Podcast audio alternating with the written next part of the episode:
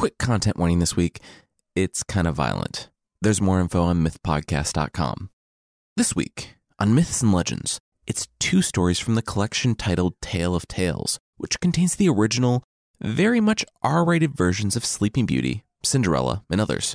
Today are two of the most famous stories of that collection. First, we'll learn about the least favorable ingredient in your chopped basket, and on the second, we'll see how screaming pickup lines from your window at strangers who just want to be left alone might end badly. I know. Who would have thought? The creature this time is Batman. If Batman were four feet tall and much less picky about his dishes.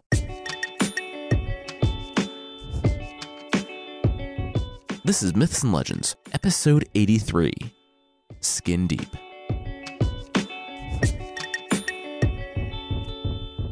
This is a podcast where I tell stories from mythology and folklore. Some are incredibly popular stories you think you know, but with surprising origins. Others are stories you might not have heard, but really should. This week's episode is brought to you by Spotify. Love our show? Well, did you know you can listen to it on Spotify while still enjoying your favorite tunes? It's easy. Just look for the podcast section within the Browse tab on your mobile device, or just search for your favorite shows. To find more podcasts, head to spotify.com slash podcasts. Today's stories come to us from a book called The Tale of Tales by Italian writer Giambattista Basile. He collected the stories from around the Mediterranean in the 1600s and put his own little spin on them. The book contains the original written versions of Sleeping Beauty, Puss in Boots, Hansel and Gretel, Rapunzel, and more. It's subtitled Entertainment for Little Ones, but no child should read this book ever due to the shockingly high levels of cannibalism, rape, murder, you name it. Like, it's even worse than most other folklore out there, which is pretty impressive. There was a movie containing three stories from this collection called The Tale of Tales out somewhat recently, and it managed to feel just as violent, weird, and unpredictable as these stories. I'm actually still not sure if I liked it. Anyway, we'll start today with one story of a king with a very common problem.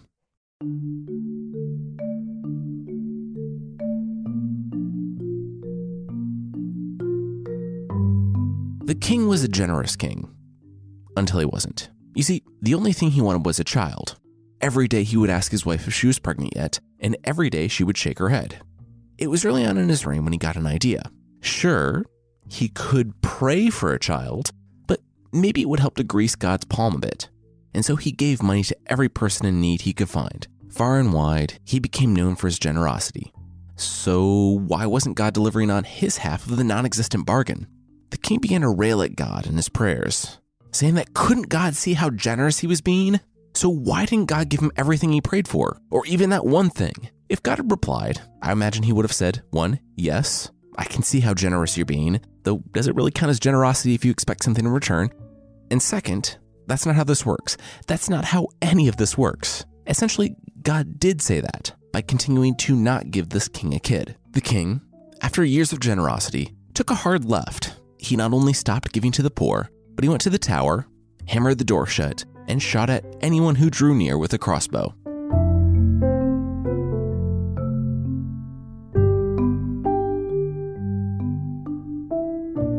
Hold still, I need to reload. The king barked down at the passerby. Why are you trying to kill me? The bearded sage yelled back to the king who was popping in another crossbow bolt. Oh, my wife wouldn't get pregnant no matter how much I prayed and gave to the poor, so I'm doing the opposite of that and killing a bunch of innocent people to see how that plays out, the king hollered, just as he finished reloading his weapon. That's it. No problem there. I can get your wife pregnant, the sage shouted. Okay, now I'm definitely gonna kill you, the king yelled down, taking aim.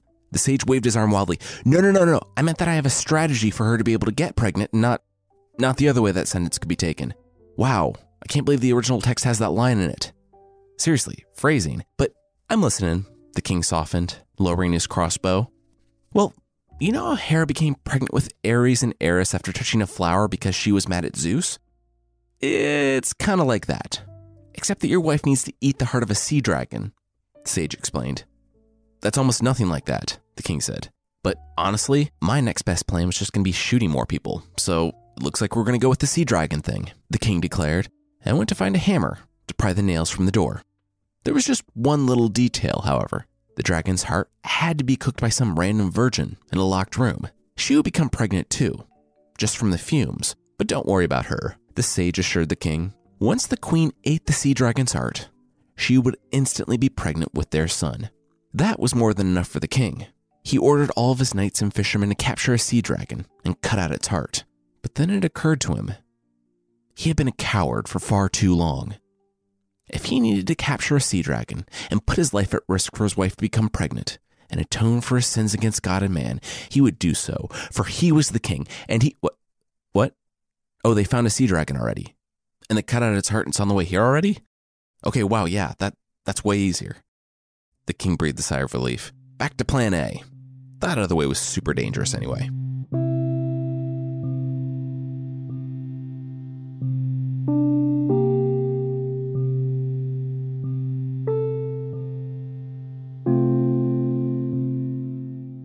Stared down at the new hire, standing timidly before the throne. Today's your lucky day. Welcome aboard. You just got the job of head cook in our kitchens. It comes with no health insurance, no retirement, no vacation days, and you have to start today. The king said to the young woman, beaming, But I don't know how to. You're a virgin, right? And you know how to boil water? The king asked. The young woman nodded yes to both of those. The king assured her that this position came with extensive on the job training and personally escorted her off to the kitchen. Opening the door, the confused new hire found the kitchen to be completely empty, and as soon as she reached the middle of the room, the king slammed the door behind her, locking it from the outside. The first meal you make will be for the queen, he shouted through the door. See that big, bloody hunk of meat on the table? Yeah, just boil some water and throw it in. She turned to the giant, bloody heart, slumped there on the table in the cauldron full of boiling water. Fifteen minutes of struggling with a slimy, heavy organ, and she was able to ease it down into the water without getting splashed. As it turned out, getting splashed would be the absolute least of her worries.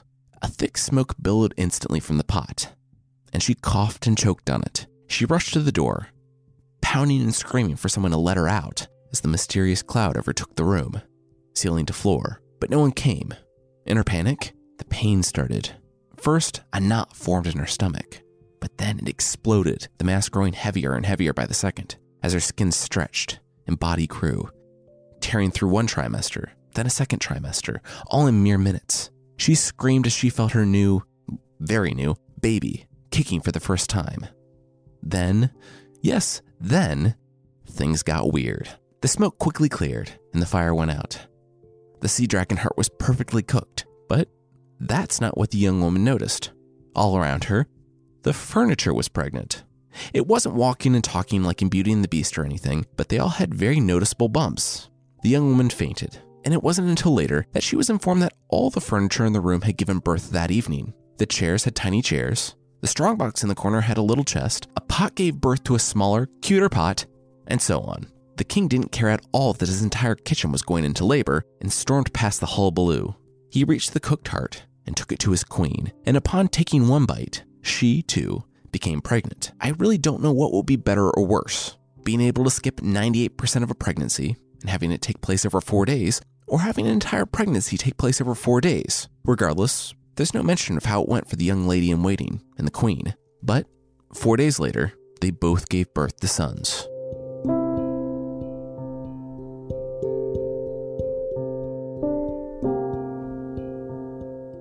The prince was named Fonzo, and the son of the servant was named Canneloro.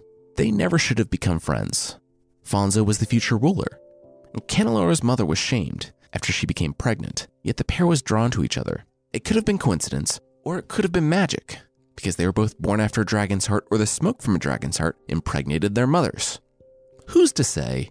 Regardless, they became very, very close. They looked exactly alike, too, and when they found each other, they felt like they had found a missing piece of themselves.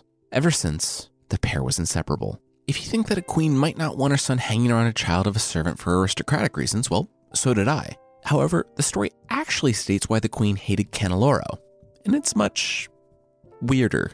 The queen hated Canneloro because Fonzo, the prince, loved the boy more than he loved his mom.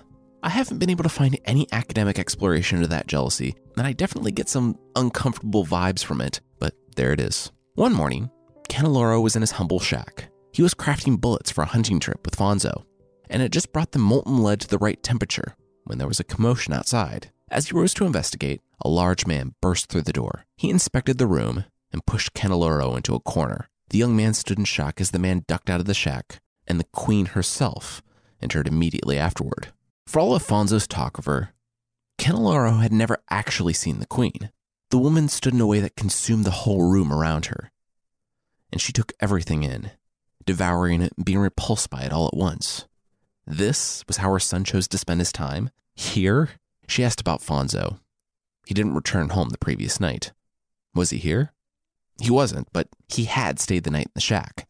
Fonzo talked a lot about his mother, and in just a few moments alone with her, Canneloro could see why he disliked her so much. Canneloro shook his head. Fonzo wasn't here. The queen gave a succinct, hmm, before continuing to explore the room. It was a small room, which made for a short trip, and she stopped when she found a pot of boiling lead on the fire. Her soft hand grazed the handle, and she looked at Canneloro, who immediately guessed what she was thinking. He didn't even have time to mouth a no before the queen gripped the pot and flung the molten lead at Canneloro. At the first and last possible moment, he dove to the ground, but a chunk of metal still splashed in his forehead, just above his eyebrow. The noise of his screams brought the guards pouring into the shack. They looked down at Canneloro, who writhed in pain on the floor, and sneered. The queen let the pot clang to the ground, without as much of a glance in Canneloro's direction, as he gripped his head, wailing. The queen thought hopefully that it would kill him, but if it didn't, maybe he would think twice about spending time with Fonzo. Canneloro crawled to a water bucket outside after they left and splashed it on his head. Even after nearly a half hour in the water, it still felt like the hot lead was eating away his forehead. He gritted his teeth and cursed the queen as he felt the deep burn and the scar that was already forming. He grabbed a hat just before Fonzo arrived. He said good afternoon to Fonzo and announced that even though they were planning on going hunting today, instead he's leaving town forever. Canneloro refused to go into detail and didn't show Fonzo the massive burn on his forehead. The queen, in her attempt to murder him, had made it very clear that he was no longer welcome here. If she would go so far as to burn him herself, then Canneloro could almost expect a visitor tonight with a knife to finish the job. He didn't tell Fonzo because, after all, what could Fonzo do?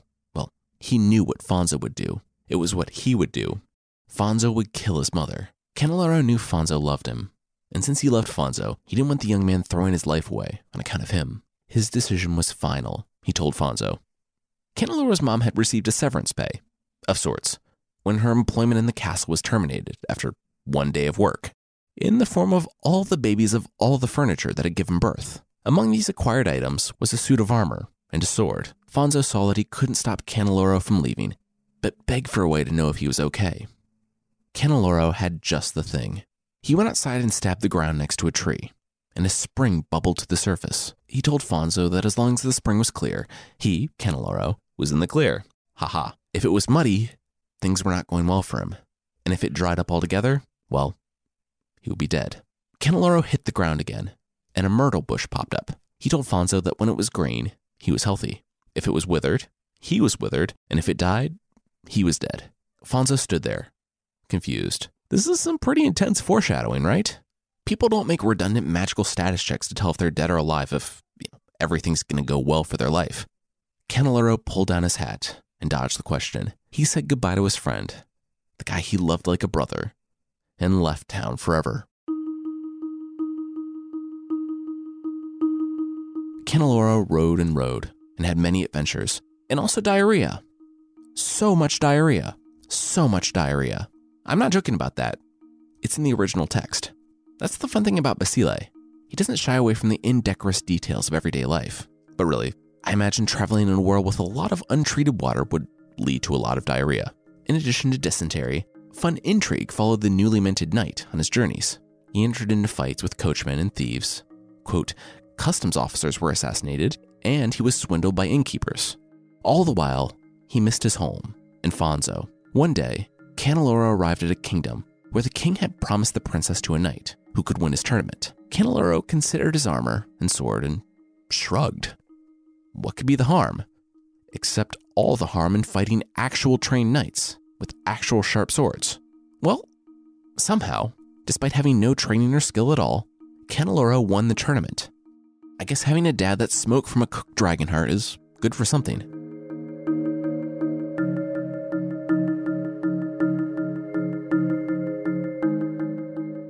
Canneloro picked his way through the forest.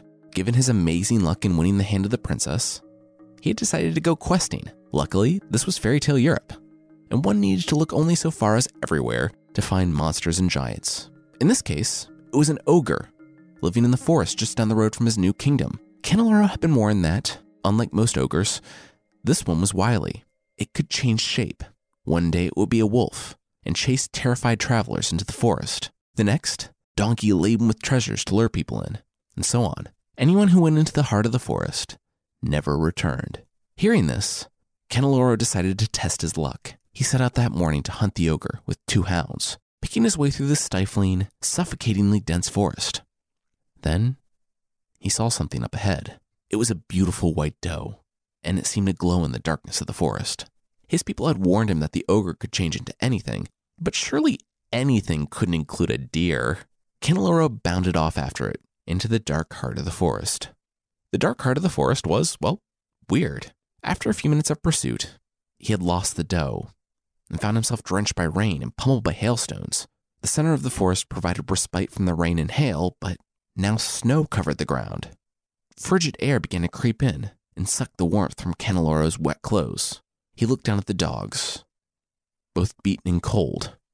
They wouldn't be able to survive out in the hail again. It was July, so he hadn't come prepared for snow. Not too far ahead stood a rough wooden door leading into a cave house. Canneloro drew his sword. Even if there was an ogre inside, he faced better odds against a monster than the cold and rain. On a standard three count, he kicked in the door to find a nice little ogre apartment. There was food and a small fire roaring.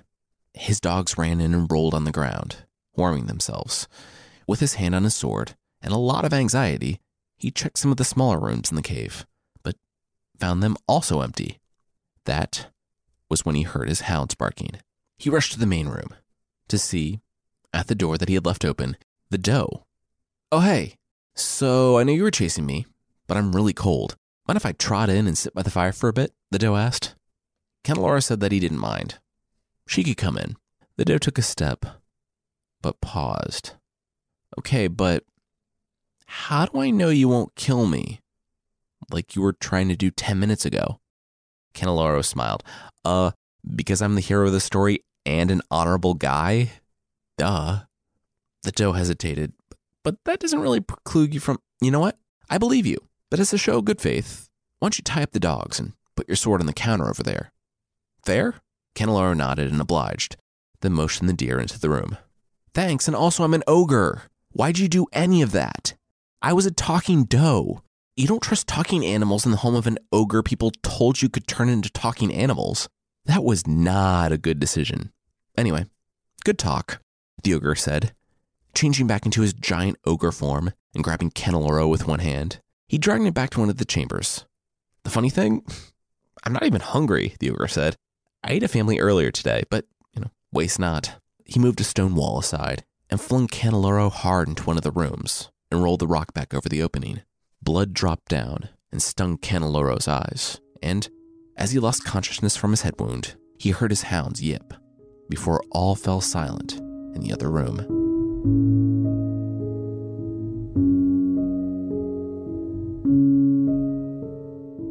We'll see if Fonzo discovers that muddy, barely running spring, but that will be right after this. With LinkedIn Jobs, we tap into a network of more than a billion professionals to help you find quality professionals quickly and easily for any role you need. Marketing wizards? Found them. Software engineers? Found. That project manager I could never seem to hire? And found. LinkedIn Jobs quickly matches your roles with candidates with the right skills and experience. In fact, 86% of small businesses get a qualified candidate within 24 hours. Post your first job for free and get started at linkedin.com slash spoken. That's linkedin.com slash spoken. Terms and conditions apply.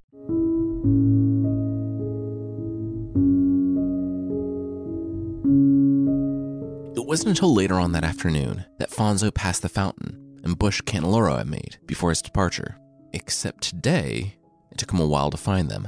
The fountain was muddy and barely there, and the bush wilted and dying. Immediately, the prince rushed to the stables to fetch his fastest horse. He dressed, and in less than an hour after his shocking discovery, he was galloping away, alone, to rescue his Canneloro. Fonzo rode and rode. He didn't know what he was looking for, but apparently it found him in the form of a whole city dressed in black, all rushing to him in mass and dragging him to the palace for a reward. their prince, the man who had disappeared on a hunting excursion, had returned. It was an awkward night for Fonzo. Canneloro's wife demanded he sleep in the same bed as her. They were husband and wife, after all. He put his sword in between them and muttered that he had made a pledge of chastity recently or something. And at first light, he was on the road, heading out into the forest. Fonzo didn't turn back at the sight of rain, and the hail didn't faze him. His feet crunched on the snow, and he arrived at the center of the forest. He saw the ogre's house, narrowed his eyes, and kicked down the door to find that it was empty. He heard a muffled shouting from the back room and ran to find a large stone wedged over a doorway. He kicked and beat at the boulder, but it wouldn't budge. Fonzo searched the room frantically until he found a piece of wood large enough to use as a wedge. At last, the stone began to move. On the other side, he saw Canneloro grinning and happily chatting it up with a group of new friends. Canneloro was alive. In fact, he had been in prison with a few other people who had also wandered into the forest over the past few weeks, and they were having kind of a good time, talking and hanging out and eating the stuff growing at the back of the cave. And if it hadn't been for the whole waiting to be eaten by an ogre part, their captivity would have been a pretty relaxing experience. The ogre apparently had the habit, as a lot of us do, of eating food out and not using his groceries at home. Fonzo urgently told Canneloro that he had come to rescue him and that they needed to leave now. The group gathered up their things and they left. Walking out through the cave, Fonzo and Canneloro led the group, swords in hand, ready to take on the world as long as they were together. And they faced absolutely no danger when leaving the forest. Twenty minutes later, the group stood on the edge of the forest, taking in the vastness of Canneloro's new kingdom. Little did they know, the ogre had suffered a heart attack and died out in the forest while trying to trick more people to come to his house. Turns out eating humans wasn't very heart healthy. So if there are any ogres listening to this, make better choices. Also, I just made that part up about the ogre having a heart attack, but you know, maybe he did. He doesn't show up in the story again, and they really did just walk out of the forest. So why not?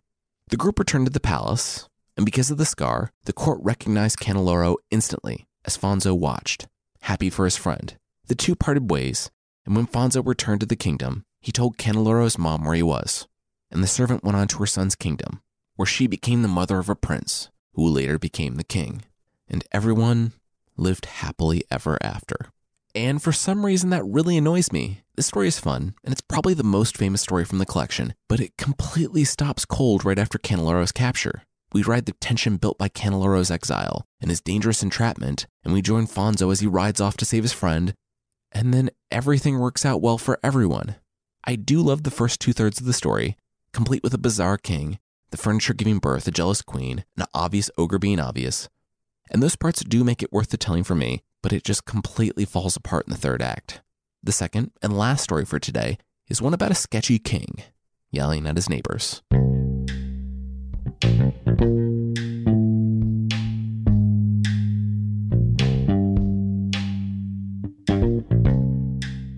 For some reason, a whole morning's worth of ceaseless catcalls from his tower to the woman who lived across the street wasn't working. King of Strong Fortress, and yeah, that's his name, no definite articles, just King of Strong Fortress, or KSF as I'm going to call him, was really into the women who lived across the street. They were irresistible. Well, he guessed. He hadn't actually seen them. But by the way they complained when he farted loudly in the night, and I'm not making that up, and the fact that they had never left their house, led KSF to the inescapable conclusion that they were beautiful but shy women. So instead of acting like a normal person, he had yelled from his tower for a few hours for them to come out so he could have a look at them, which was totally normal and doesn't make people feel uncomfortable, but they never showed.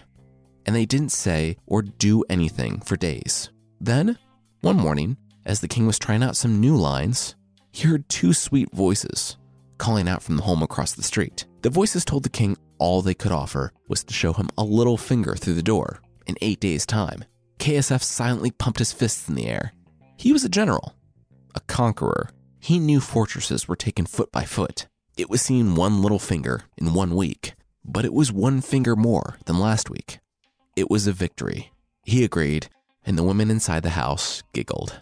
After an uncomfortably long time kissing a stranger's finger while the stranger remained hidden behind the door, the king announced that he'd like to take their relationship to the next level. He'd like to kiss her whole hand. A woman laughed behind the door. He could kiss more than that. Tonight, in his bedchamber. The king's jaw dropped. Yes. On one condition, the woman added quickly. The king replied, anything. She told him that he had to blow out all the candles and allow her to enter in complete darkness. He shrugged. No way this could go hilariously wrong. They agreed, and the giddy king danced all the way back to his strong fortress. The rest of the day seemed to drag on forever. KSF was so excited for nightfall that he could barely think about anything else. Granted, he spent most of his days hitting on strangers from the walls of his fortress, so it's not like he had a full calendar. As night fell, all the candles and fires were put out.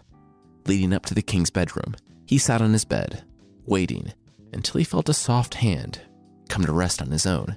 He would know that finger anywhere.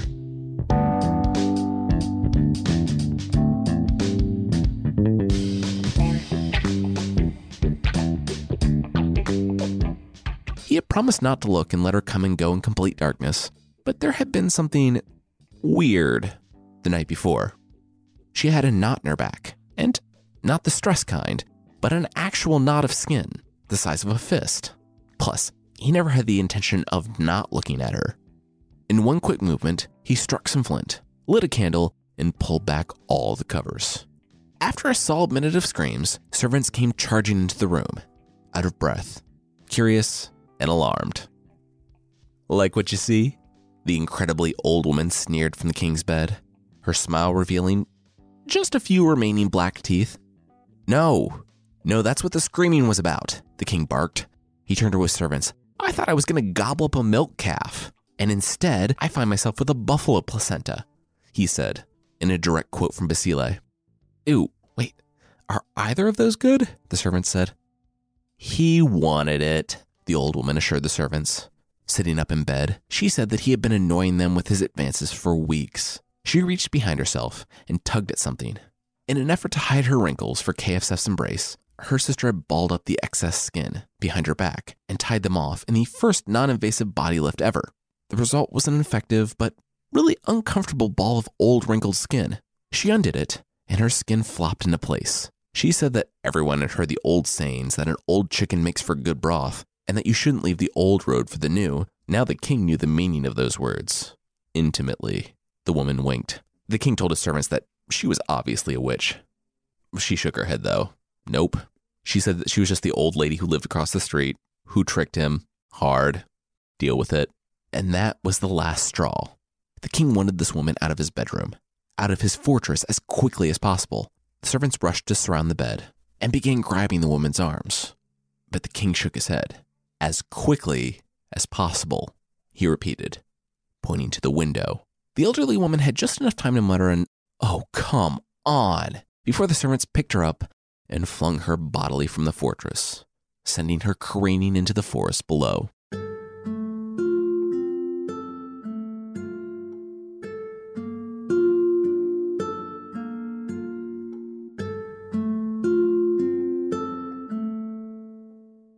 You've never laughed? One fairy said to the other as they floated through the forest later on that morning. Not even as a baby? Babies laugh at anything. Well, maybe, the other fairy said. I don't count it as a baby. All I'm saying is that since I've been aware of it, I've never found something funny enough to laugh. I guess I just have a high standard for comedy. Wait, what's that? He asked, pointing to something he saw through the trees. Then, for the first time in his life, he cracked up. Really? That's what does it? The other fairy said incredulously. A naked old woman who clearly met the business end of medieval poverty flailing in a tree? Mm hmm. Really high standard for comedy, the fairy said to his companion, who was rolling around in the moss with tears in his eyes. As it turned out, the old woman's hair was so long that it got caught in the trees and broke her fall. She was alive, but she was dangling from the tree, naked. And now a fairy was losing it to her trying to climb her own hair. The fairy that wasn't laughing was getting anxious. They usually avoided humans at all costs. Now his friend was incapacitated with laughter. This wasn't a good look for them. The fairy snapped his fingers, and the pair left with a flash. The old woman sighed as she saw the pair leave, and resumed the, admittedly kind of funny, attempt to climb her own hair. and untangle herself from the branches. The other fairy flashed back to the forest, and, at the prompting of his friend, to whom the elderly woman had unintentionally given the gift of laughter, he gave her a little gift in return. In a moment, the woman was no longer hanging naked from a tree by her hair, but was sitting in a throne underneath said tree. The throne was gold, with velvet cushions. A green canopy stretched above to protect her from the heat of the day. She was now wearing a dress, too, and even though she was surrounded by servants and ladies in waiting, it was the teeth that clued her in that she had been transformed. They were no longer the sparse black and green things. Now they felt large and foreign. She felt the two rows of shining white teeth with her now smooth hand, and she knew that things were different.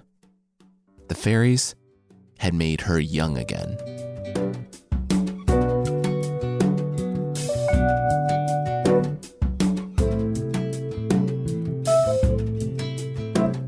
KSF rubbed his face as he shuffled toward the window. He couldn't even look at his servants, and he kept trying to put last night out of his mind. Still, it wasn't the first time one of his guests had been thrown out the window, and it probably wouldn't be the last. He should really get a better handle on his life and start making better choices. And hello, good looking 15 year old in the woods. He looked down from his tower and at the girl, sitting on a throne in the forest, surrounded by servants. Using the same amazing judgment that had led to an elderly woman being thrown out of his window mere hours earlier, the king put on some shoes and ran down the stairs of the strong fortress. Now, the woman, teenager person, while angry with the king for calling her ugly and throwing her out of a window, wasn't impractical. She may now be a beautiful teenager, but that didn't mean that she wouldn't have to return to the exact same hovel she had left the night before. She was surprised to see the king, but not surprised when he didn't seem to recognize her. How could he? He also seemed completely unconcerned that he had dropped a woman to die in that exact spot hours ago. He ran to her, reciting poetry and talking about how his heart was going to burst if he didn't marry her. Those were all lines that she had heard before, shouted at her and her sister from the fortress. Now, though, it was different. Now, she didn't have to hide. She could be queen. She accepted his marriage proposal on the spot, and the pair made their way back to the fortress.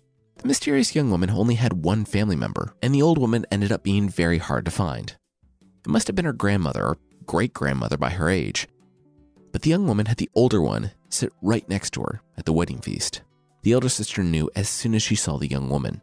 They had grown up together, and though it had been over a half century since she had seen her sister that young, she knew who the girl was.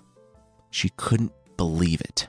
She sat next to her sister, young and beautiful and now the queen. They had drawn lots the night she left to be with the king. It was a joke. Now she, she had been given everything. How did you do it, sister? The older sister asked. Do what? The younger replied, her mouth smiling but her eyes serious, telling her sister that they would talk about this later. And why would you call me sister? You're so much older. I'm one year older. You look just like me when you left, and now. Grandma, the younger sister interrupted. You need to stop. We can talk about this later. What's she talking about? The king asked, offhandedly, taking a side glance at the older sister, then a much longer look. Why did she look so familiar? She doesn't mean anything, the younger sister replied. I want to know what you did, the older sister hissed angrily. We can talk about it later, the younger sister said, adding that she just had to marry the king and then they would have everything. Not just money, but security. Power, the older sister corrected her. She, the younger sister, would have everything. The older sister just had her age and their hovel across the street. The king's ears pricked up when he heard mention of the place across the street. What did you do? The older sister demanded. Tell me now, or I'll tell everyone what you are. I, I skinned myself. What do you think? The sister whispered. Now shut up, or you'll get us both in trouble. Skinned yourself? Oh my gosh. That happened? The older sister said, looking the younger up and down. Yeah, sure. She who wants to appear beautiful must suffer. You've heard the phrase, the younger sister whispered to the other, who just sat there, stunned. The king, in and out, not really paying attention to that conversation, was bored and left to go mingle. The younger sister waited until he was beyond earshot before turning to the older, saying, Okay, so I was in the. But the older sister was gone. The younger sister searched the crowd around the main table, but she didn't see the woman who she had spent her entire life with. She got up and called her name. But by the time she had pushed past the people congratulating her, the street outside was empty. Her sister was gone.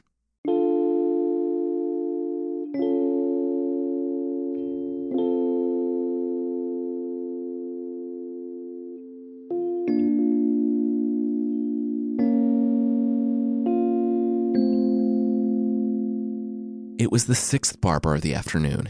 Five before him had refused, but the older sister was honing her approach.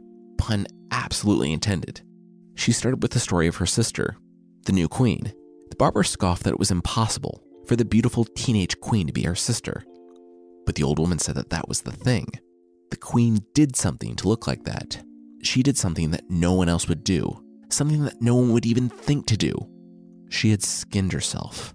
The barber shuddered but then saw that the older sister was actually serious. Then he saw where things were going. He flat out refused, but the old woman brought out a coin purse full of her life savings and plopped it on the table 50 ducats. Not a lot, maybe two weeks worth of haircuts and shaves. It would be so simple. She had seen it work. The elderly woman pleaded with the barber. If he did this, she would reward him. She had always been more beautiful than her sister growing up. She would marry a king too, and then fill the barber's small shop with gold. Consider 50 ducats a down payment. He looked at her, and then the money. And she had seen this work. The old woman nodded, and a smile grew. She had found her barber. They couldn't do it in the city because, one, the screaming, and two, if she was wrong, the barber wasn't going to be charged with murder. The sister only laughed. He wasn't going to murder anyone. He was going to give her a brand new life. She sat on a stool that evening, in a clearing, the strong fortress looming over them, off in the distance. She took a deep breath and steeled herself as she saw the barber stropping his razor. The barber wiped the sweat from his brow, and the razor shook in his hand. He looked down at her back, picked a spot, and sliced her. But she didn't scream. Even though it was infinitely worse than she imagined it could be, she felt every slice every tug of skin being severed from her tissue as tears welled up and spilled down her cheeks, even though she herself did not cry. On her lips trembled the last words her sister had said to her She who wants to appear beautiful must suffer.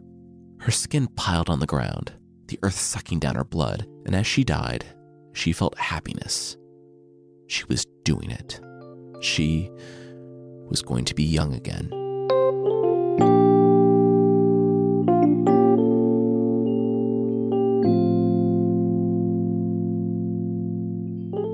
Ostensibly, the moral behind that shockingly bloody ending is envy destroys itself, which, okay, there are lessons buried in the story about not going to dangerous lengths for beauty, and that words have meaning and you shouldn't utter them carelessly, but I don't know that's what Basile was trying to get across. Notice, too, how there's no criticism of any royalty in the story. The queen of the first story burned Canneloro with hot liquid, and the king in the second threw an old woman out of a window, but neither encountered Grimm style justice. This is just speculation on my part, but Basile performed his stories for the nobility of Italy. They paid his bills, and you don't bite the hand that feeds you. I made a mistake last week when I mentioned next week's episode. So, next week, we're doing the Three Little Pigs and Goldilocks and the Three Bears. I had kind of too much fun with it, and I think it shows. Also, more Myth Podcasts, so check it out. Have you listened to our newest podcast yet? It's called Fictional, and it's really similar to Myths and Legends except we cover stories from all over fiction, not just myths and legends. We finished up the story of the Inferno this week, and next week, we're starting in on the Time Machine. And yes, I make Doctor Who references. Find it by searching for fictional wherever you get your podcasts, and on Apple Podcasts at apple.fictional.fm, and now on Spotify too, on spotify.fictional.fm. The creature this time is the Baital from Indian folklore, and it's Batman. Kind of. It's kind of more man bat than Batman because it's an anthropomorphic bat. It's not so much concerned with stopping crime as catching people unaware and draining their blood, so, you know, slight differences. They max out between 4 and 7 feet tall and feature a stubby little tail. It's a kind of Batman, Except, unlike The Dark Knight, this Batman cranks the intensity of his dark themes up to 11. His favorite beverage, for example, is human blood, and his mug of choice is a hollowed out human skull. Far be it from me to tell Batman how to do his job. I mean, the bat ears, the cowl, and the cape are one thing, but if he started chatting it up with villains while sipping human blood from his skull cup, Gotham would be crime free by the end of the month. The Baital is supposed to save human flesh for sacrifices, but he does like to treat himself to a snack here and there, and he sleeps upside down in the trees outside cemeteries because what Batman, who's also a vampire, doesn't do that? They aren't mindless monsters, though. So, once they get their fill of human blood, they like to talk to people, check out the latest gossip, and just see what's going on in town. They are self aware enough not to go in their vampire form. That would be weird. But since all human forms are the same, they'll just swing on over to the graveyard and pop into a corpse for an hour or two. Shuffling into town like that guy from Men in Black, they'll try to be all chummy and chatted up talking about human stuff, like how amazing our blood tastes. If you run into a Baital, well, run. His skin, stretched tight over his bones until he has his morning blood, is stronger than iron. So there's really no fighting back if he catches you and wants to turn your head into his newest mug. That's it for this week. The theme song is by the band Broke for Free, and the Creature of the Week music is by Steve Combs. And there are links to other music in the show notes. Today's episode was written by me, Jason Weiser, and produced by Carissa Weiser. Thank you so much for listening, and I'll see you next time.